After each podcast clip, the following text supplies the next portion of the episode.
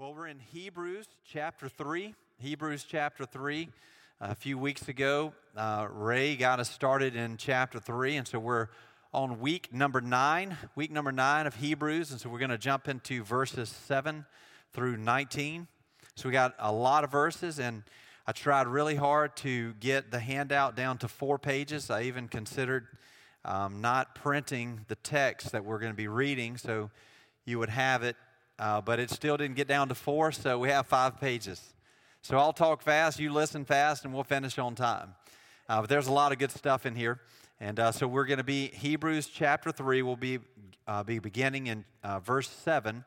So again, this is the ninth version, the ninth part of Infinitely Better. So let's pray, and we'll get started. God, we bow before you tonight. God, we ask for you, Lord, to speak to us. God, we pray that you'd give us ears to hear, eyes to see, God, in a heart to respond to that which you would show us. In Jesus' name, amen. All right, who needs a handout? They're in the back now. Thank you very much for that. If you need a handout, just raise your hand.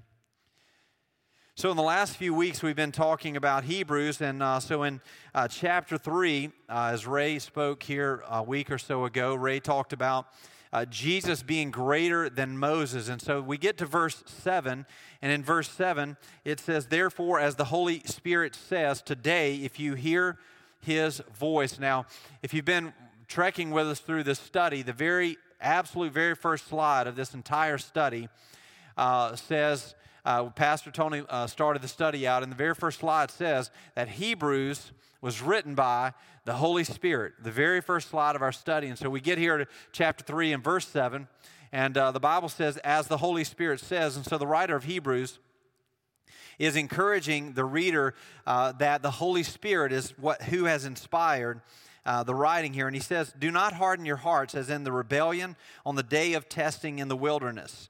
And so he's referencing the Israelites' journey. He says, "Where your fathers put me to the test and saw my works for forty years. Therefore I was provoked with that generation and said, they always go astray in their heart. They have not known my ways. As I swore in my wrath, they shall not enter my rest. As it is said, today if you hear his voice, do not harden your hearts as in the rebellion.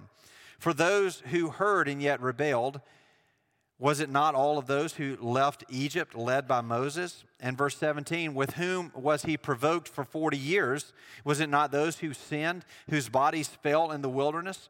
Verse eighteen, "And to whom did he swear that they would not enter his rest, but to those who were disobedient?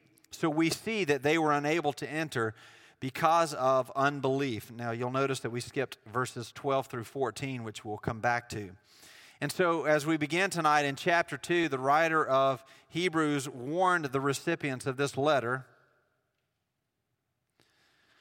about the danger of drifting. And so the danger was that if, if unchecked, that our hearts will begin to lead us, even if slightly off course, to end up in a completely different destination than God intends for our life.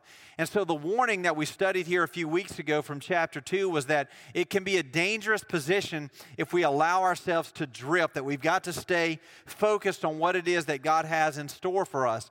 And if you study the exodus of the Israelites and how they came out of Egypt and their journey to the promised land through the wilderness, you'll see that there were multiple times in that journey that they drifted, that their hearts strayed from the direction in which God was leading them. And so the warning here is that there is a danger to drift, that simply going along with the world's currents and the pressures of the world will cause us to end up far from Christ.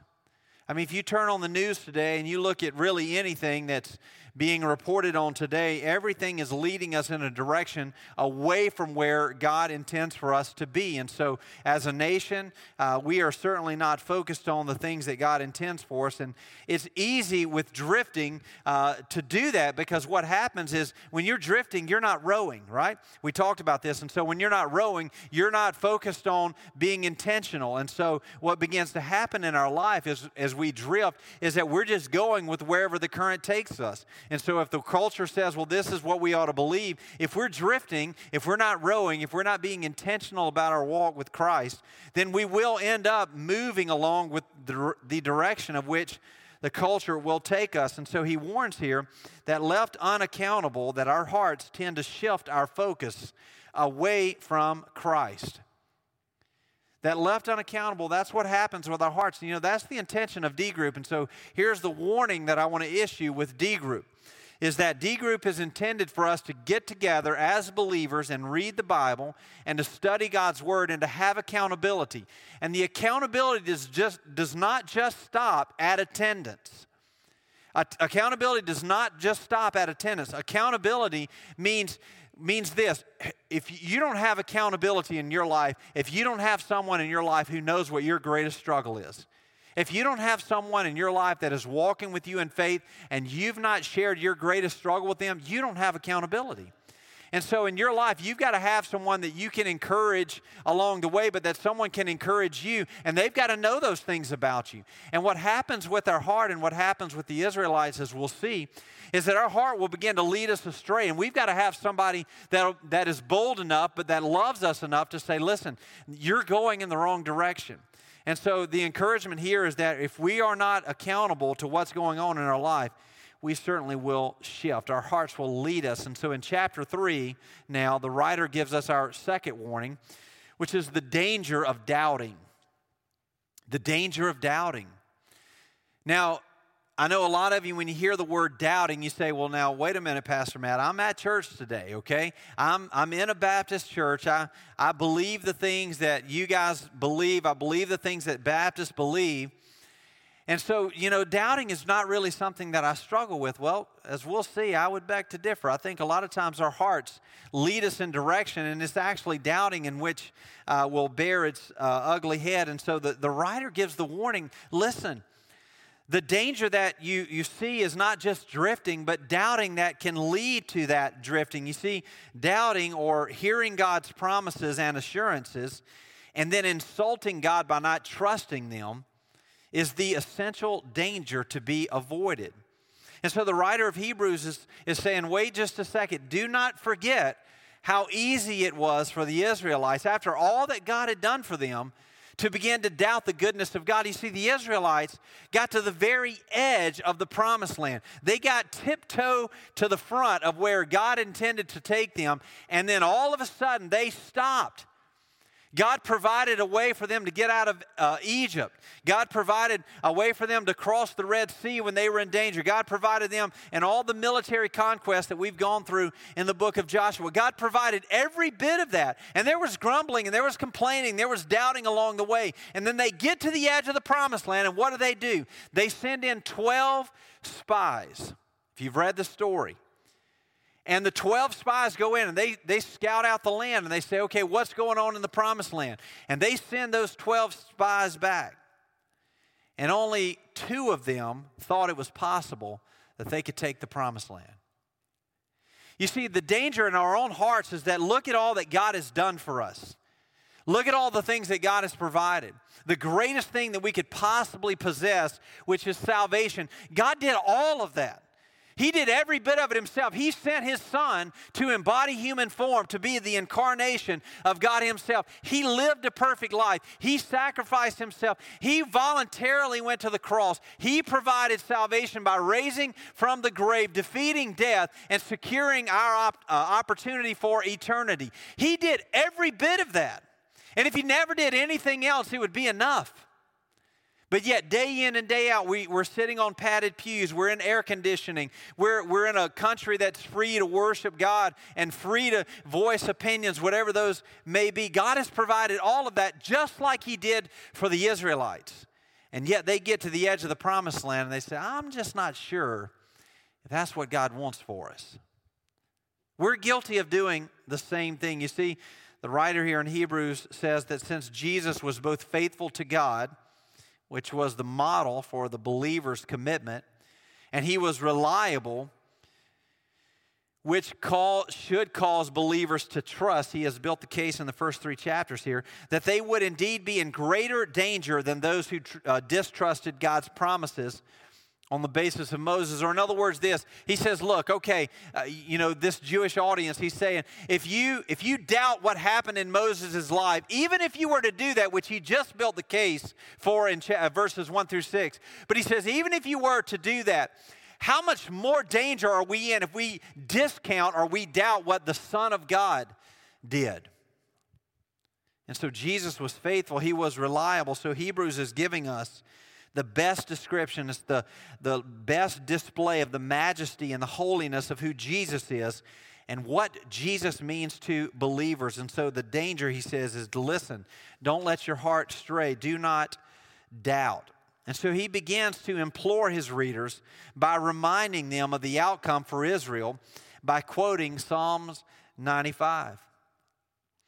He says, listen, don't forget what happened to the Israelites. Don't for, forget how uh, they got to the edge of the promised land. He says that they hardened their hearts in the rebellion and they tested God in the wilderness. They saw God's work for forty years. They provoked God. And so it is reminding them what happened to the Israelite nation. You see, it was absolutely glorious that God redeemed Israel out of Egypt. I mean, think of that story. How amazing is that story? That they're in bondage. They've been in bondage over four hundred years. That Pharaoh is completely against God. And Moses comes in, the most unlikely character, like Pastor Tony mentioned this morning. And he comes in and says, hey, I'm about to pack up all my guys and we're going to leave. And Pharaoh says, I don't think that's going to happen. And then finally, after ten plagues, God does uh, rescue the Israelites uh, from bondage. And then he takes them to the Red Sea. And then they get to the edge of the Red Sea, and an, an impassable, uh, monumental uh, in their life, a moment in their life. And here we see that God parts the Red Sea, brings them across. Then they get to uh, Canaan. What happens in uh, Jericho, that God is fighting their battles. God is providing all of this for them. So, yeah, it was glorious that God redeemed them out of Egypt. And the same could be said for you and for me. Think about all of the sins that you've committed. Think about all the, the infractions against holy God that we have perpetrated against God. Uh, what a glorious redemption it is for every one of us that stand here and are redeemed, that have answered the call of salvation, that God has forgiven completely, that he separated our sins as far as the east is from the west. Think of how glorious that is. And yet, just like the Israelites, the tragedy is that they perished in the wilderness. As amazing and glorious as the story is of the redemption and the rescue of the Israelites from Egypt, most of them died in the wilderness. That's not a very good ending. It's not a good ending at all. And you see, that's what the writer of Hebrews is bringing out here in verses seven through nineteen is, look, you got to finish well. You got to finish well. You can't come out of the gate blazing and then squander the end of your life and not end well like the Israelites. You can't die in the wilderness. You can't come out in your early life, live for Christ, and then when you get in your mid-forties and early fifties, then you just start tailing away and say, well, I'm going to retire in the kingdom of God. You can't do that.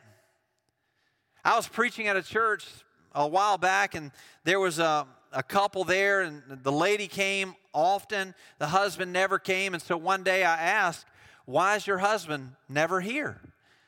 And her response was, well, he's done his time. And I thought, well, I mean, is he in prison or what? I mean, what does that mean? And uh, she she said, you know, he's done his time. He he came to church for many years raising our kids, and so he he's done his time. And I thought to myself, what a tragedy to view Christianity like that.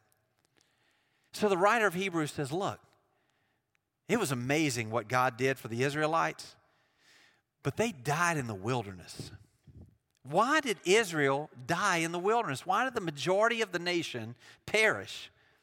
Well, it's because they presumed on the kindness of God. Well, God's done all this stuff for us in the past. Surely he'll come through for us now. Haven't you heard that before? Well, how could God send someone to hell? Isn't he a God of love? He would never do that. He's a God of mercy. Well, he is a God of love, and he is a God of mercy, but he's also a God of righteousness and holiness and judgment, and that there's a standard that God expects, and the only way that you and I could ever keep that standard is through Jesus Christ. Listen, I'm a recovering legalist. I tried. If you've been in here and you were a legalist, you've tried. You've tried to hold the bar up, but you couldn't do it, and neither could I, and that's what Jesus does for us. And so what Israel did is they presumed that, well, God, God's not going to do that. I can just get away with this. I can just get away with that. That's how drifting begins, right? Is that we we begin to think that we know better for us than what God knows for us, and we begin to drift, and we begin to tail away. And then we begin to doubt the things in which God has in store for us. We doubt that accountability is actually something that we need in our life. We doubt that fellowship and community are things that we need in our life. We read God's word, and it is a pure confrontation with the sin that's present in our life, and we begin to doubt if God really means what he said, which is what the downfall of humanity began with. Did God really say? They presumed on the kindness of God. You see, there were six hundred three thousand five hundred fifty men of war for Israel. six hundred three thousand five hundred fifty. And of those six hundred three thousand five hundred fifty, six hundred three thousand five hundred forty-eight of them died in the wilderness. Because God said, because of what you did, because you did not trust in me, because you did not follow me, you're not going into the promised land. Now, Joshua and Caleb, they thought, we can do this. With God, we can do it. There's, sure, there's giants in the land. We talked about that in one of our previous studies.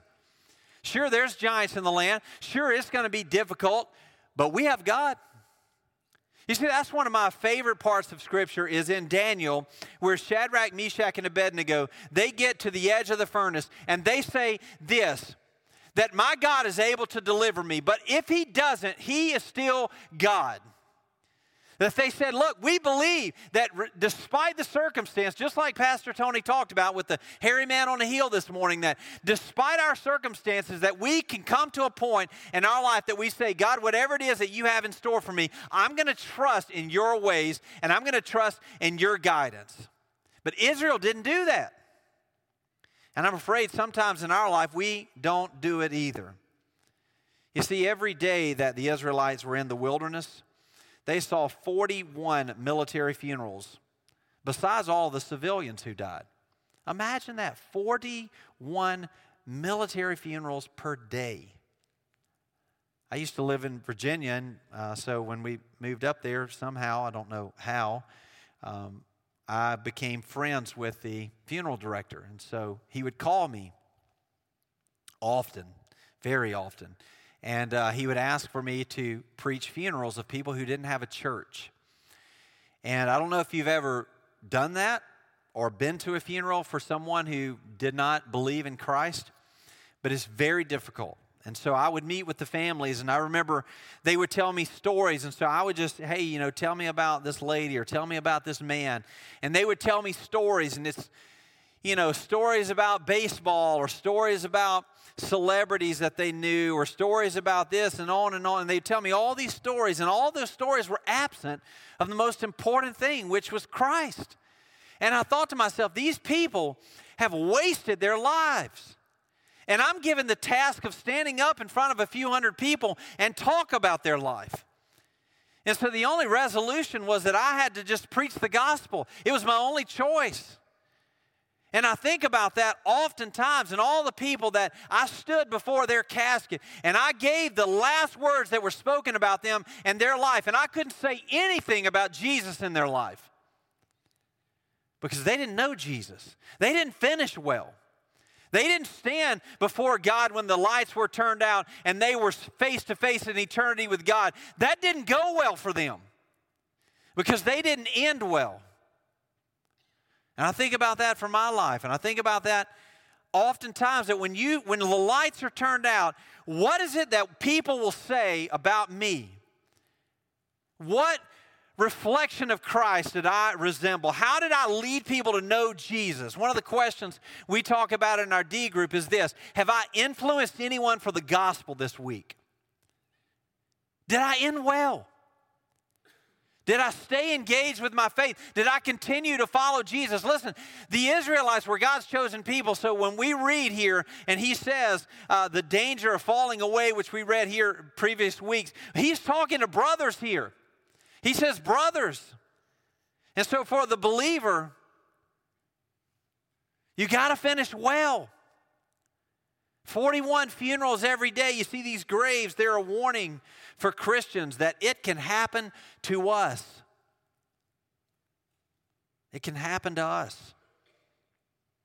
And so the principle that we see here as we get started tonight is that a redeemed people may lose blessings which depend on continuing faith to enjoy. A redeemed people can lose blessings. All of the things that God had in store for the Israelites. Think about it. What, what was their description? It was a land flowing with milk and honey.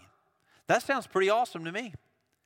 I mean, all of their life, God had brought them to this pinnacle of their life. Of all the things that God had in store for them, this amazing promised land was the destination in which he intended to get them there. Now, like Pastor Tony talked about this morning, what a journey they went through to get there and all the things that God taught them in the interim. But the promised land was the destination. And they got to the edge of it. And so then I got to thinking this week, what does that look like for us? I mean, we have sixty-six books full of the promises of God. All of the things in which God intends for us.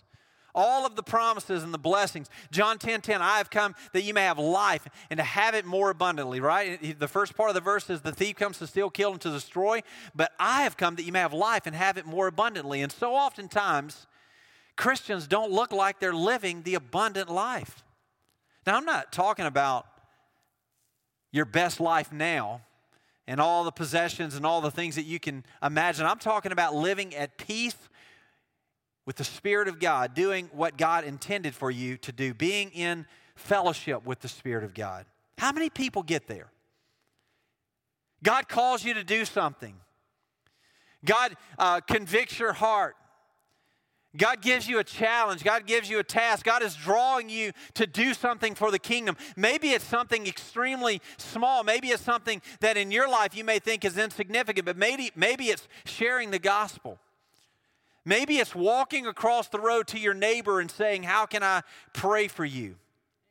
On the way home from church today, we had another family in our church was with us, and, and uh, my wife made the comment, you know, God used uh, a small meeting years ago for, for us to meet, and, and you ended up coming to Michael, and then their entire family ended up getting saved.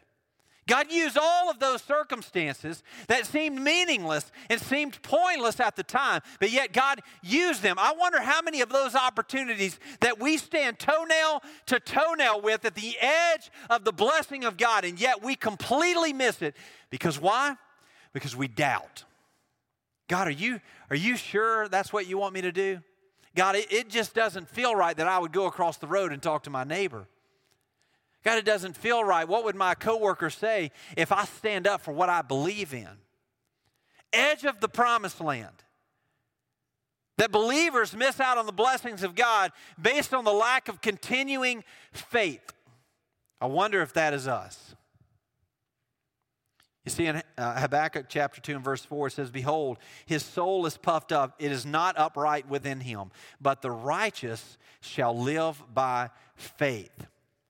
You see, as I mentioned, when the lights are turned down and the curtains are drawn, is that the response that people say, Matt lived a life by faith? You see, we're really good at saying we're saved by faith.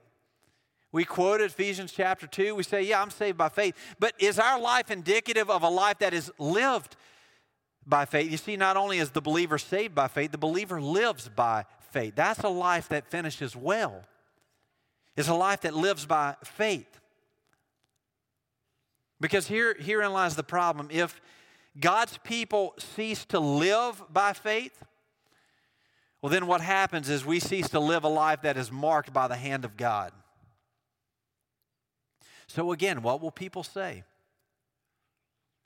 What is the reflection that your life gives? That that's a person who's marked by the hand of God? That things happen in your life, that God does things in your life that can only be explained by the hand of God. And so tonight, I think there's just a few things here I want to point out or pull out of the text that we see in Hebrews chapter three that I think will encourage us to finish well, that will encourage us to pursue the path in which God has in store for us, that will enable us to get over doubting, and that will help us to step into those things in which God has in store for us. So we revert back to verse twelve, which says this: "Take care, brothers, lest there be in any of you an evil, unbelieving heart leading you to fall away from the living God." And so the first thing that I want you to see tonight is that we're being encouraged to rest. That, that God says, if you want to finish well, pursue peace. It's the rest is what I wrote up there, but it, it means to pursue peace.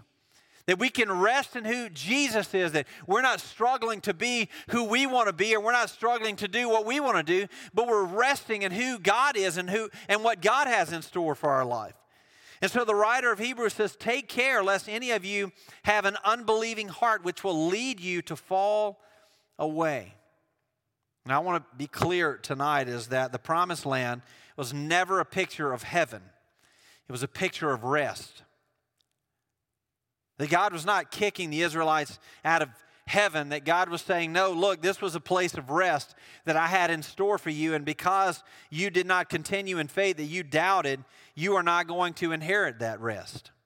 And so the first thing that we need to do to finish well is that we need to rest, that we need to accept the things in which God has in store for us. When Israel got to the border of the inheritance, they delayed because they doubted the promise of God. They doubted. Can God really overcome those giants? Well, I don't know. He overcame Egypt. He overcame the Red Sea. He overcame Jericho and many other places. I'm just not sure if God can overcome those few giants that are left. But Caleb and, and Joshua said, I think he can do it. You see, that's the people that you want in your life, the people that say, I think God can do it. It's just like last week when Pastor Rod preached on lion-hearted faith. We had a great conversation in uh, Sunday school about the armor bearer. How many of you have an armor bearer in your life? Someone that'll go to battle with you. Someone that's in the trenches with you, that's pursuing the things that God's laid on your heart. How many of you have that armor bearer? Someone that is pursuing God and that's walking with you, and that together that you'll do anything for the kingdom of God. You see, Jonathan had an armor bearer because Jonathan had some credibility in that guy's life. And so together they pursued what God had laid on Jonathan's heart, and he was able to see things, the, the armor bearer was able to see God do things in Jonathan's life, that if he would have said no, that if he said, Jonathan, I'm not going with you where God's calling you to go. Jonathan, it doesn't make any sense for me to go over to the enemy territory with you. God's not calling you to do that. Then he would have missed all of what Jonathan had accomplished for God. And the same could be said about every one of us. Look at all the opportunities that are around us. Just, you know, it's hard to go to Michael's sometimes, right? It's hard to go here. I mean, look at all the opportunities that abound, and they're not easy things. Listen, we're not just taking up money and sending it to the mission field and saying, good luck, guys. We hope you tell people about Jesus, but we're packing our bags and going five thousand miles to tell people about Jesus. Right, we're not just saying we should reach our neighborhood, but we're packing a trailer and we're putting block parties all over the community where we show up and we love people for two or three hours on a Saturday for no reason whatsoever, simply because we've been compelled by the love of Jesus to do those things. And I could go on and on and on of all the things and the opportunities that we have before God. Is it is it in your life those people that you hang around with that say, well, with God, we can do it? How will we reach one of the largest counties in Mississippi? Well, with God, we can do it. How will we plant a church in a state and in a Bible Belt that's saturated with other churches? There's more churches per square mile than any other, anywhere else in the world in Mississippi, but yet with God, we can do it. As long as there's unreached people, there's a mission. And so Joshua and Caleb said, we can do it. They believed in the rest that God had in store for them. And so the writer warns here, he says, the warning is that an unbelieving heart would lead you to fall away.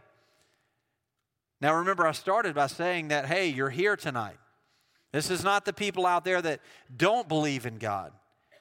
But the writer here says, brothers, He says, don't let an unbelieving heart lead you to fall away, that you began to doubt. Now, I'm not saying you're not here. I'm saying that you're not pursuing God, that you're not pursuing peace in your life. Because what can happen is you can begin to drift in a pew. And you can begin to drift in a small group because you can hide in those places, and that you cannot be engaged in your faith and pursuing the things in which God has in store for you. In order for the Israelites to go into the promised land, they had to step into the promised land. They had to go through all that God had brought them through to get to that point. And the same is true for you and me, that just showing up and sitting in a pew is not going to get you to where God wants you to be. That you've got to be intentional, that you've got to be engaged in your faith, that you've got to be pursuing the things in which God has in store for you. And again, I'll say, when you go to Michael Memorial, the opportunities abound. And so the unbelieving heart led it to led them to fall away because they began to doubt. You see, the wilderness wanderings of Israel simply represent the experiences of believers who do not claim their spiritual inheritance in Christ. People who doubt God's word and live in restless unbelief. My goodness. Is our world restless or what? No one's satisfied. There's always a problem with something. There's always an issue. Nothing is concrete. There's no standard. Restlessness. Because they don't know what their identity is. They don't believe the promises of God. And so they're restless. You see, make no mistake about it. God was with, is with those people, those people that claim Jesus as their Lord and Savior, but yet they're not following into the promised land. God is with those, just like He was with the Israelites, but they do not enjoy the fullness of God's blessing. Restlessness.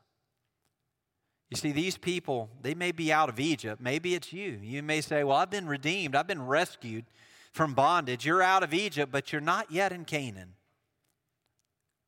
You're not living the life that God called you to live. You see, Israel, they were, they were pretty stubborn. And they departed from the living God by refusing God's will for their lives, that they They supposed that their will for their lives was better than God's will for their lives. And so they stubbornly wanted to do what? They wanted to go back to Egypt. Now think about that. They wanted to go back to slavery, to making bricks, to being in bondage. And God says, no, I'm not, I'm not going to let you do that. I'm not letting you go back to Egypt.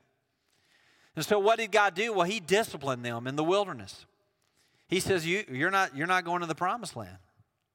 He didn't allow His people to return to bondage.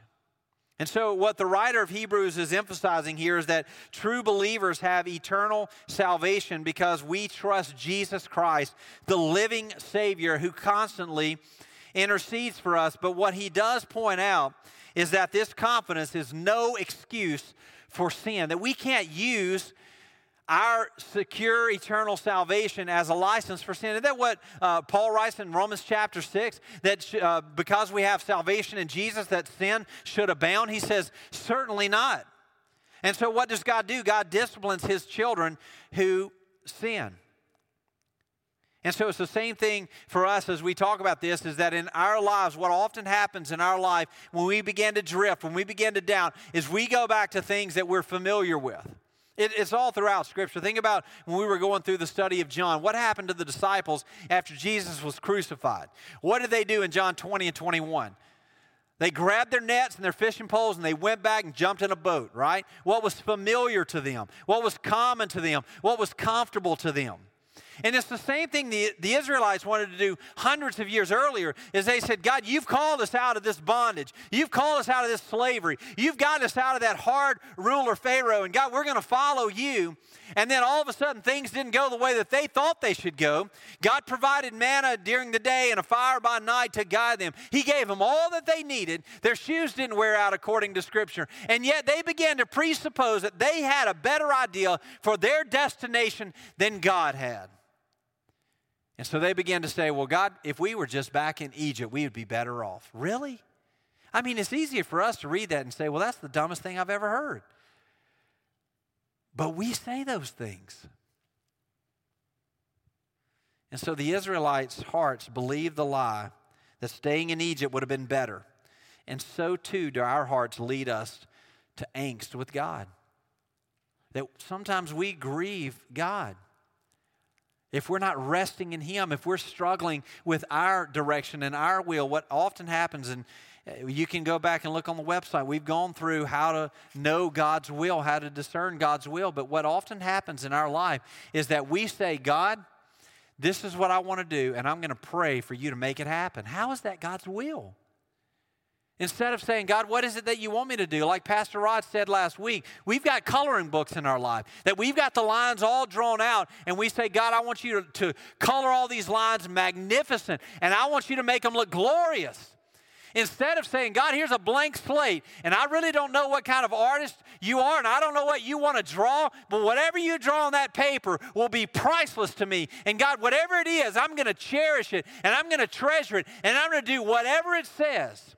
That's what a canvas is. The Israelites wanted a coloring book. And so many times in our heart, we do the same thing. God, here's what I want for my life. God, here's what I think you should do in my life. Instead of saying, God, where are you working? I mean, go back to, to Henry Blackaby's Experiencing God. What happens oftentimes in our life is we draw a circle around ourselves and we say, God, come work in my circle. And then we say, well, God, why aren't you working in my circle? Well, could it be that it's because you're the only one in that circle and nothing spiritual is happening in that circle? And so God's not working in your circle. He wants to, and He's working in many other places. And so what God encourages us to do then is to say, look, where is God working? Where can I be a part of what God is doing? And then go jump in with both feet. Instead of being so pious to believe that our circle is the only place that God can work. But the truth of the matter is, it's far from that, that God is working all around us. It's simply a matter of us joining in what God is doing. And so our heart leads us astray. You see, the heart of every problem is simply a problem of the heart, is that our heart leads us astray. The Bible says that our heart is deceitfully wicked. I think about that every time I see donuts, right? You want to eat them, but you know you shouldn't, but you do anyway. And so the reader of Hebrews, the readers here of Hebrews, rather, were facing the same dilemma, okay? So the pressure is, how can you believe in Jesus? Didn't He say He was coming back? I don't see Him anywhere. What, what's going on here? I thought you're believing in something that it's not real, it can't be true. And it's the same lie that we hear today. Well, I thought Jesus was coming back.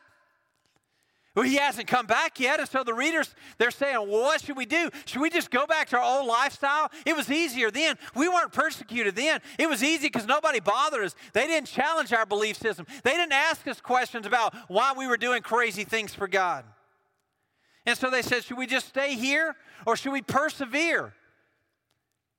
Just stay and persevere, or, or turn and just go back like the disciples did, like the Israelites wanted to do. And so we all face the same question every single day. Will we persevere or will we go back? We've got illustrations of both in the Bible. People that fought to the end, that were that stayed strong in their faith, that they believed all the way to the very end, just like Stephen, right? When Paul was there, when Stephen was stoned, and yet he said, God, forgive them. They don't know what they're doing. I mean, there's many illustrations of that. But then there's illustrations in John six sixty-six where Jesus said, hey, if you want to come after me, you have to eat my flesh and drink my blood. And they didn't understand what He meant. And so in six sixty-six, the Bible says in John that they turned and followed Him no more. You see, their heart grieved God. You see, there's a big difference in having peace with God and having peace from God. Peace with God is salvation. Peace from God is living in the Spirit. In Matthew chapter eleven, Jesus gives us a great illustration of that. In Matthew chapter eleven, the Bible says, come to me, Jesus is writing here, come to me all who labor, or Jesus is speaking rather, all who labor and are heavy laden, and I will give you what? Rest. Come to me, all you are uh, laboring and are heavy laden, I'll give you rest. And then in verse twenty-nine, He says this, take my yoke upon you and learn from me, for I am gentle and lowly in heart, and you will find, what do we see here again? Rest for your souls. And so Jesus says, come to me, I'll give you rest. You see, there's a difference in having peace with God and peace from God. The peace with God is in verse twenty-eight. Come to me and I'll give you rest. It is a positional rest. That because of what Jesus has done, that what Jesus has accomplished on the cross, that what the writer of Hebrews has spent three chapters elaborating on, is that now positionally we are now believers in Jesus Christ. Now we are inheritance of the kingdom of God. And because of that, we're now children of God. So positionally we are saved. Or to put it this way, that we are free from the penalty of sin. The penalty of sin is what? According to Romans chapter six, is death. The wages of sin is death. And so we're free from the penalty of sin, which is eternal separation from God. So we're free from that now. But it doesn't mean that we're not free from the power of sin. You see, that's what sanctification does in the believer's life, is it helps us to be free from the power of sin that the enemy perpetrates upon us. And so Jesus said, hey, come to me, and I will free you from the penalty of sin. I will give you rest. And then in verse twenty-nine, he says, take upon my yoke, learn from me, which is what? Sanctification, and you will find rest for your soul. That's peace from God. Right? That now all of a sudden we're walking with God positionally. We've been saved, that we've been freed from the penalty of sin. And now God, Jesus is saying, you want to be pre- freed from the power of sin? Well, then come to me, learn from me, and you will find rest for your souls. So the second is experiential, is that we experience the rest. That there, remember what we said earlier, the restlessness of the world, that there is no restlessness. That now we have peace from God. So rest in Scripture metaphorically refers to God's blessings of safety and security and, of course, salvation.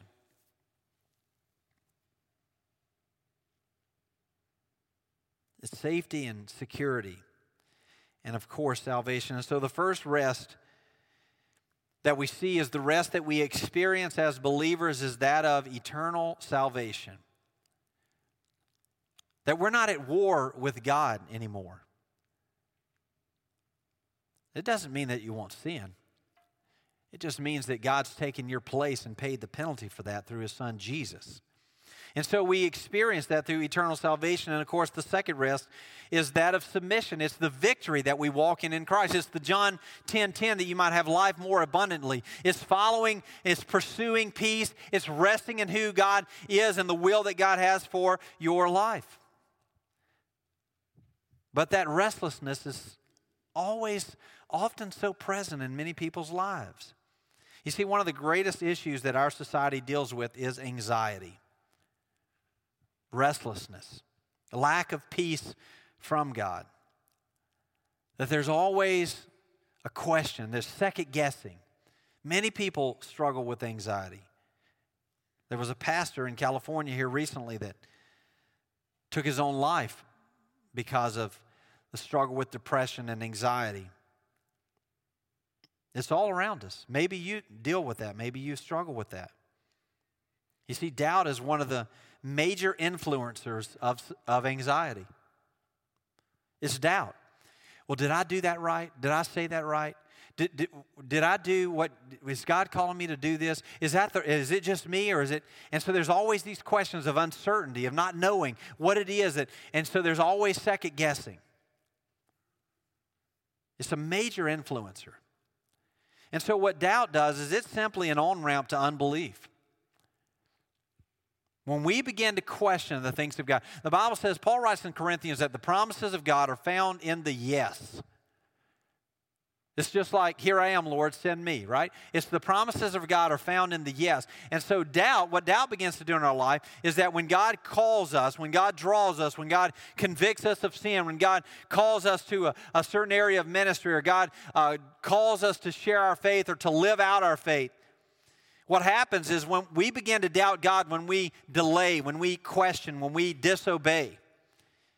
And it's an on-ramp to us becoming, uh, to, to unbelief. What, what happens oftentimes, and this is the best illustration that I've ever heard, is imagine, if you will, a forest fire. And there's a tree that's been, uh, there's a stump in the uh, forest. And as this forest fire comes ab- about, it comes and it jumps on that stump and it begins to burn and it begins to burn and it's hot.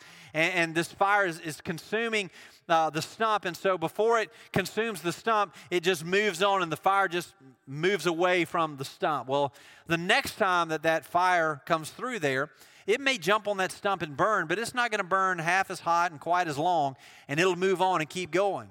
And what will eventually happen is if a fire continues to come through that area, that that stump won't burn anymore.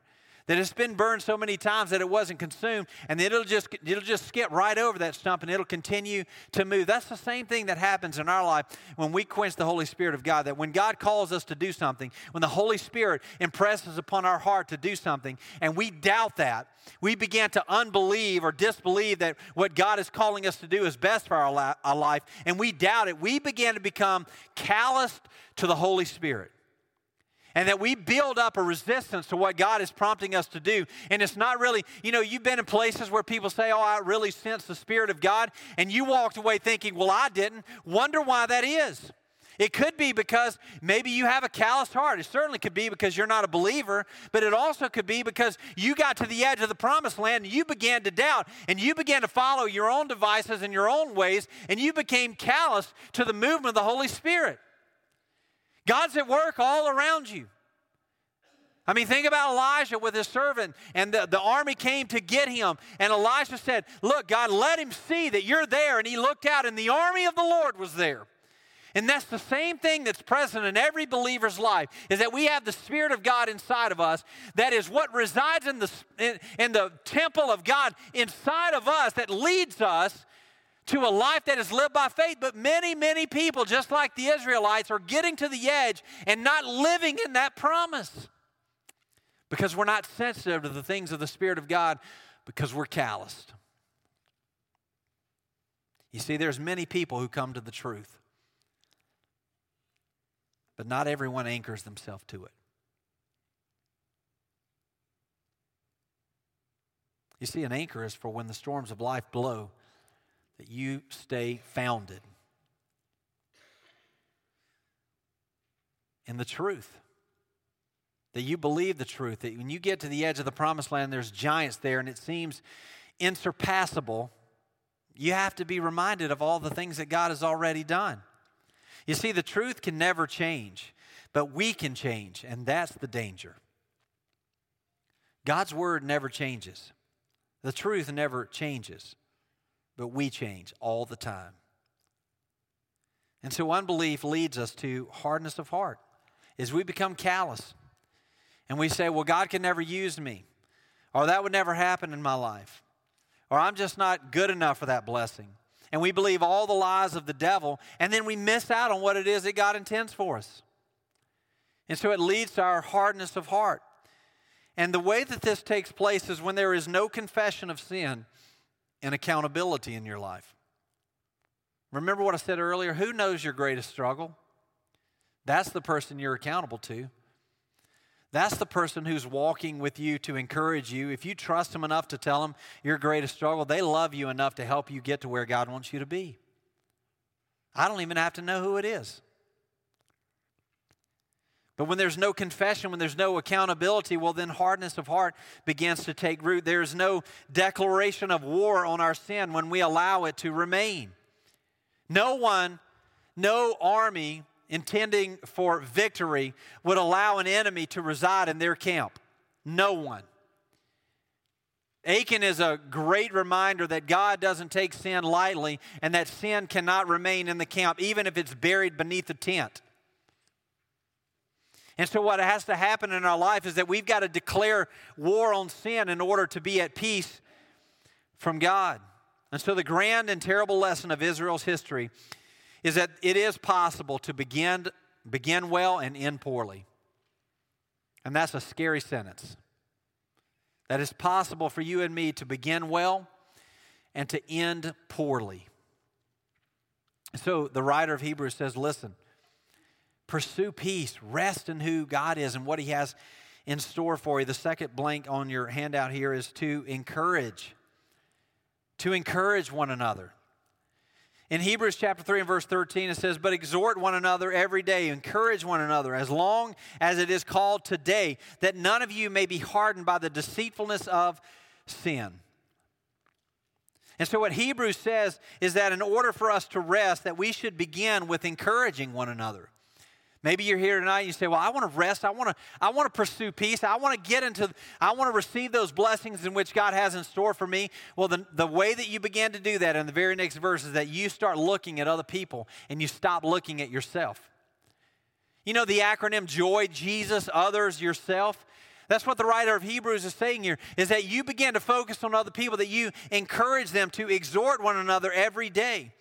And so we be, we should begin rather to encourage one another, because what happens is often instead of encouraging each other, we complain.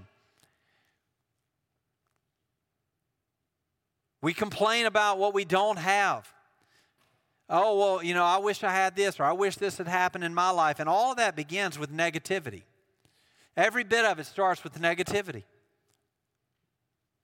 Is looking at everything that God has done, and then there's this one thing that you don't have, and all of a sudden it's negative. And well, I wish that had happened, or I wish God would have given me this. And so you began to be negative. And so what happens with negativity is you begin to grumble and complain about it. We all are guilty of this. And we grumble and we complain, and so we take our negativity and we seek a team to rally with, right?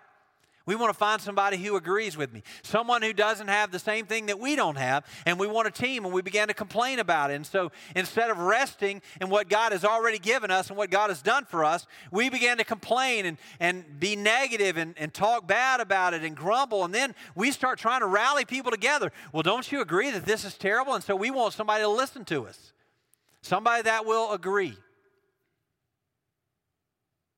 And so ultimately what takes place is quarrels take place, and they are typically between one another or, you know, people, but sometimes they certainly take place with God. It's because when we complain, when we're negative, when we are grumbling, what we're saying is that God has missed something, that he's failed to do something or give something to me that I should have, and so we began to quarrel about that, and certainly it is with God. And so what happens in Psalm ninety-five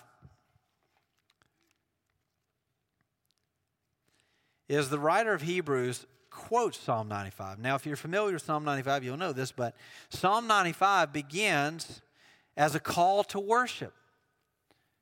How interesting is that? Psalm ninety-five begins as a call to worship. And you can't worship God if you're not uh, at peace with one another, if you're not encouraging one another. L- let me read Psalm ninety-five to you. Oh, come, let us sing to the Lord. Let us make a joyful noise to the rock of our salvation. Let us come into his presence with thanksgiving. Let us make a joyful noise to him uh, with songs of praise. For the Lord is a great God and a great King above all gods. In his hand are the depths of the earth. The heights of the mountains are his also. The sea is his, for he made it, and his hands formed the dry land. Oh, come, let us worship and bow down. Let us kneel before the Lord our Maker. It's a call to worship. You see, when you're worshiping God, when your focus is on God, it's easy to encourage each other. It's hard to complain because you look at all that is God's, and the sea is his, and all that is made. Look at the work of his, well, look at the wondrous work of his hands. That's what the psalmist writes in Psalm ninety-five. It's hard to complain when you worship God. And so it's easy for us to, to encourage one another when we're looking towards God the Father. And so the encouragement is to encourage one another. Here's a question for you.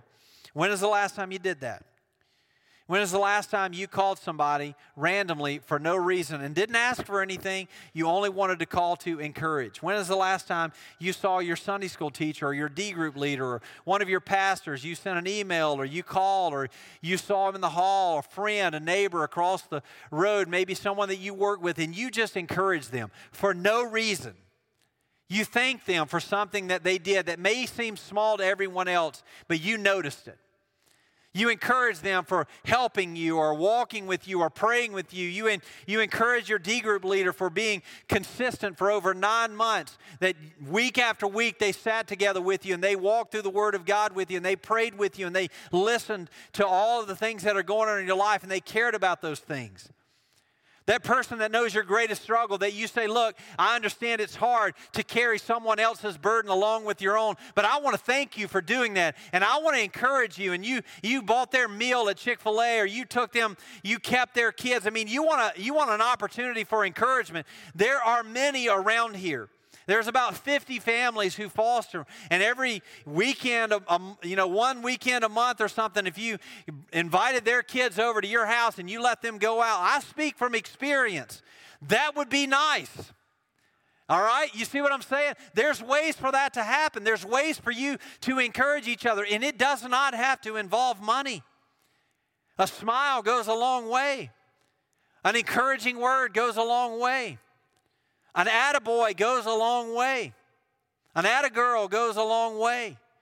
Listen, we we we want to believe, right, that we're bulletproof, that we can come in and we can just pursue God and we can do hard things for the kingdom, and that if we're not smiling, then we're not following. But that's not the case. Listen, it can be hard and still be following Jesus. And we need each other there. We need armor bearers standing beside us and saying, all right, Jonathan, if you're going to go, I'm going to stand behind you, buddy. And whatever happens, I just want you to know I'm with you. I have to have people like that in my life. I've got to have people that I know that I can go to and say, look, let's be real. This is hard. I know this is what God's calling me to do. And there's sometimes tears that are shed. And there's times that are difficult in my life to where I, I know God has called me to do something. And I know it's going to be hard. And there's times where I've wept. I remember when I lived in Virginia, weeping in the basement, knowing that God had called me to do something, but being in the middle of how difficult it was. That is okay. Because I had people beside me that I knew I could talk to, that I knew were praying for me, because we all need encouragement. And so I want you to look around. I want you to find somebody to encourage. And let that be known what you're known for.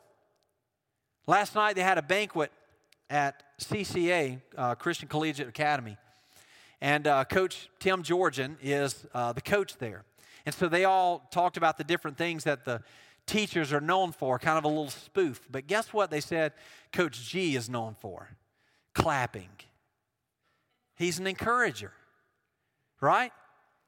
He's an encourager. He's encouraging. They say, well, Coach G, you clap no matter what.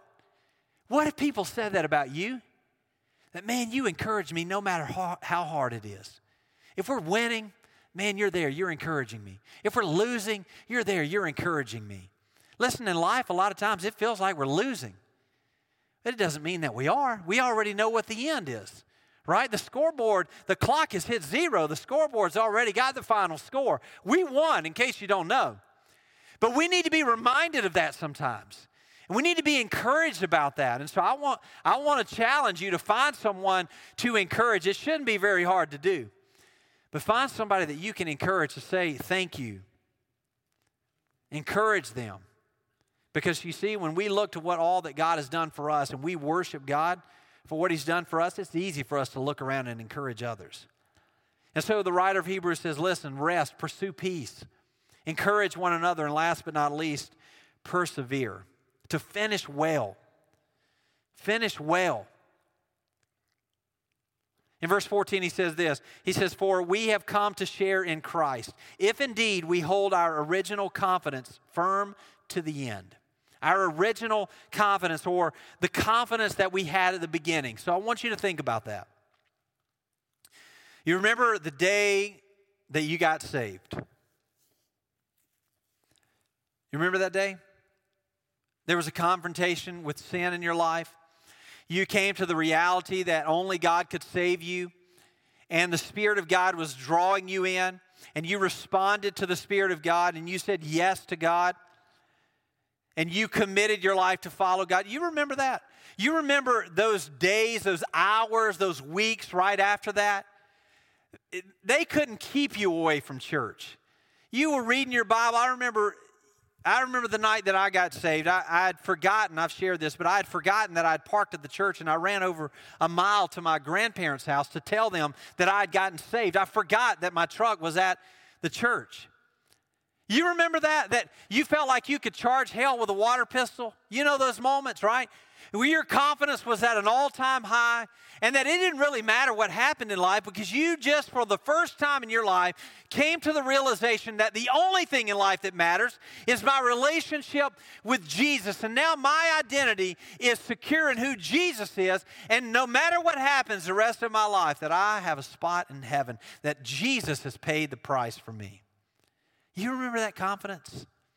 But what happens is we we get churched, right? We start going through the motions, and we well, we go to this, and we go to that, and we do this, and we do that, and we start losing that confidence. And what replaces our confidence is uh, uh, just everyday routine. And so routine becomes your confidence. And you just begin to do things because, well, that's just what we do. We go to church on Sunday night. Well, that's just what we do. We go to church on Wednesday night. And no longer is your confidence at an all-time high. It's just you're in the routine of going to church. He says, look, you were in the wilderness for forty years. Every day you woke up, there was manna. Your confidence those first few weeks were probably at an all-time high. Man, look at all this manna. This is delicious. Look what God has provided for us. Every day you go out, there's new manna. Every day you go out, there's new manna. Every day you look at the bottom of your shoes, and man, I've had these things for twenty years, and they still look brand new. Every day you go out and you believe in the promises of what God has provided, and then all of a sudden it became routine. Well, I know it's going to be there tomorrow. I'm not really worried about it. And so all of a sudden now, we're not finishing well. We're just going through the routine. We're just doing the same thing that we've always done. We're not living by faith. So the writer says, listen, don't forget the confidence that you had at the beginning. Don't forget what it was like that very first day that you got saved. You see, the author wants the hearers to see that the greatest danger facing them is not continued hostility from their neighbors. It wasn't deprivation of worldly goods or honor. So you lost a position, you lost a friend because of what you believe. He says that's not, that's not your greatest danger. He said your greatest danger is the deceitfulness of sin, and it's our greatest danger. You see, the deceitfulness of sin is what threatens to harden our hearts and turn us away from not doubting. Sin is very deceitful. Listen, if there's sin in your life, don't play around with that. Because what will happen is if you let it stick around, if you don't declare war on whatever sin that is in your life, it's going to take root. And you're going to become callous to the things of God. And you're going to let it stick around, and all of a sudden, guess what happens? You're going to start to doubt the things of God. And the writer of Hebrews says, you got to persevere. He says, for we have come to share in Christ. Do not forget who you are in Jesus Christ. He's imploring them that despite the world that is crumbling around them, to finish strong, to finish well. All eleven of the disciples were martyred. They finished well. That they gave their life to what they believed in, and despite the circumstances in which they encountered, they said, I am going to believe that Jesus is who he said he is. And I'm going to believe that Jesus will do what he said he'll do. And I'm going to live in that faith. So he's imploring them, finish strong. You see, we're not saved by holding on to our confession.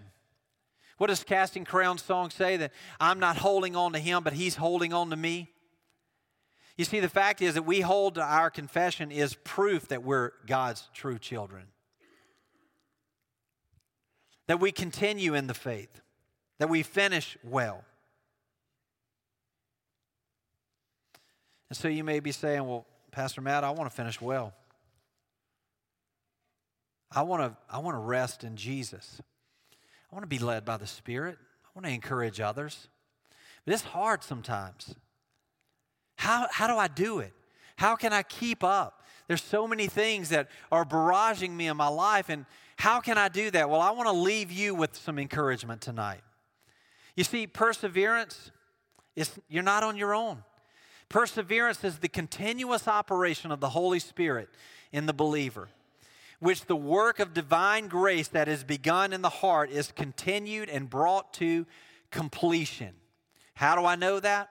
Philippians chapter one, verse six. I am sure of this, that he who began a good work in you will bring it to completion at the day of Jesus. So if you keep your eyes focused on Jesus, guess what will happen? You'll finish well. that Jesus has promised that what he started, that he's going to finish. And so I want to challenge you tonight to finish well, to rest in who Jesus is. And the way that you do that, the way that you begin to do that is you begin, you become a Coach G, someone that claps no matter the circumstances, that encourages. Because why? Because we know that at the end of the game when the buzzer sounds, that Jesus has won the victory. Amen? Let's pray. God, thank you so much for the fact that we can rest.